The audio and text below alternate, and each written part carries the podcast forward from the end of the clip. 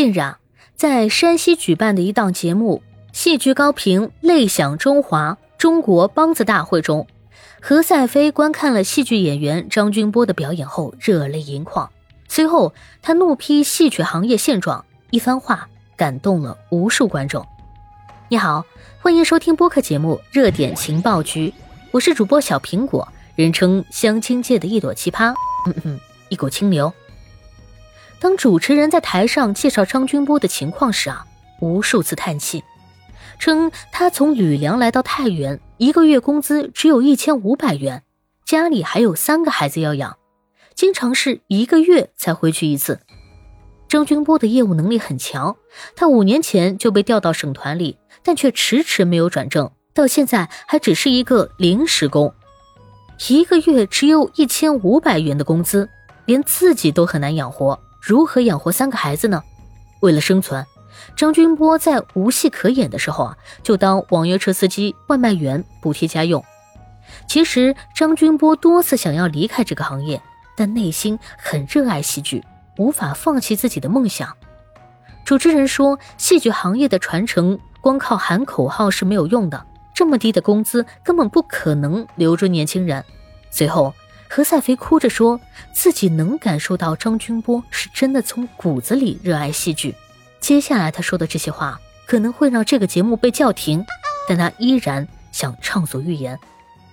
在何赛飞心里，张君波是真正的艺术家，能一个人演出一场好戏。然而，我们的社会没有给予他基本生活的条件。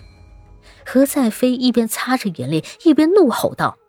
你们口口声声梅花奖、文化奖，几百万、几千万，花那么多钱拍一台戏，得了奖以后放在仓库里面，老百姓也看不到，戏呢？钱呢？到哪里去了？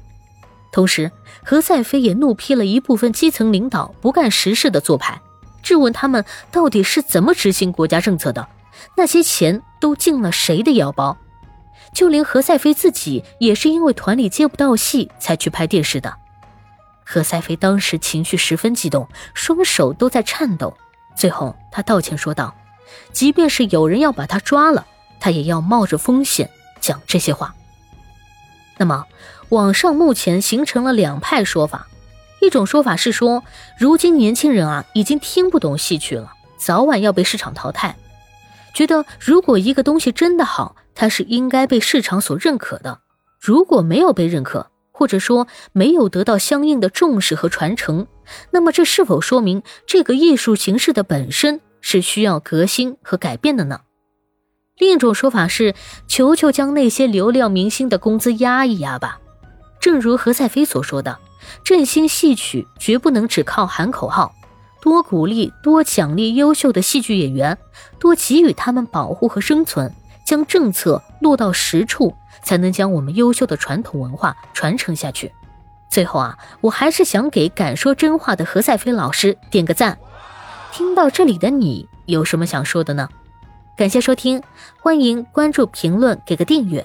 我是主播小苹果，我们下期见。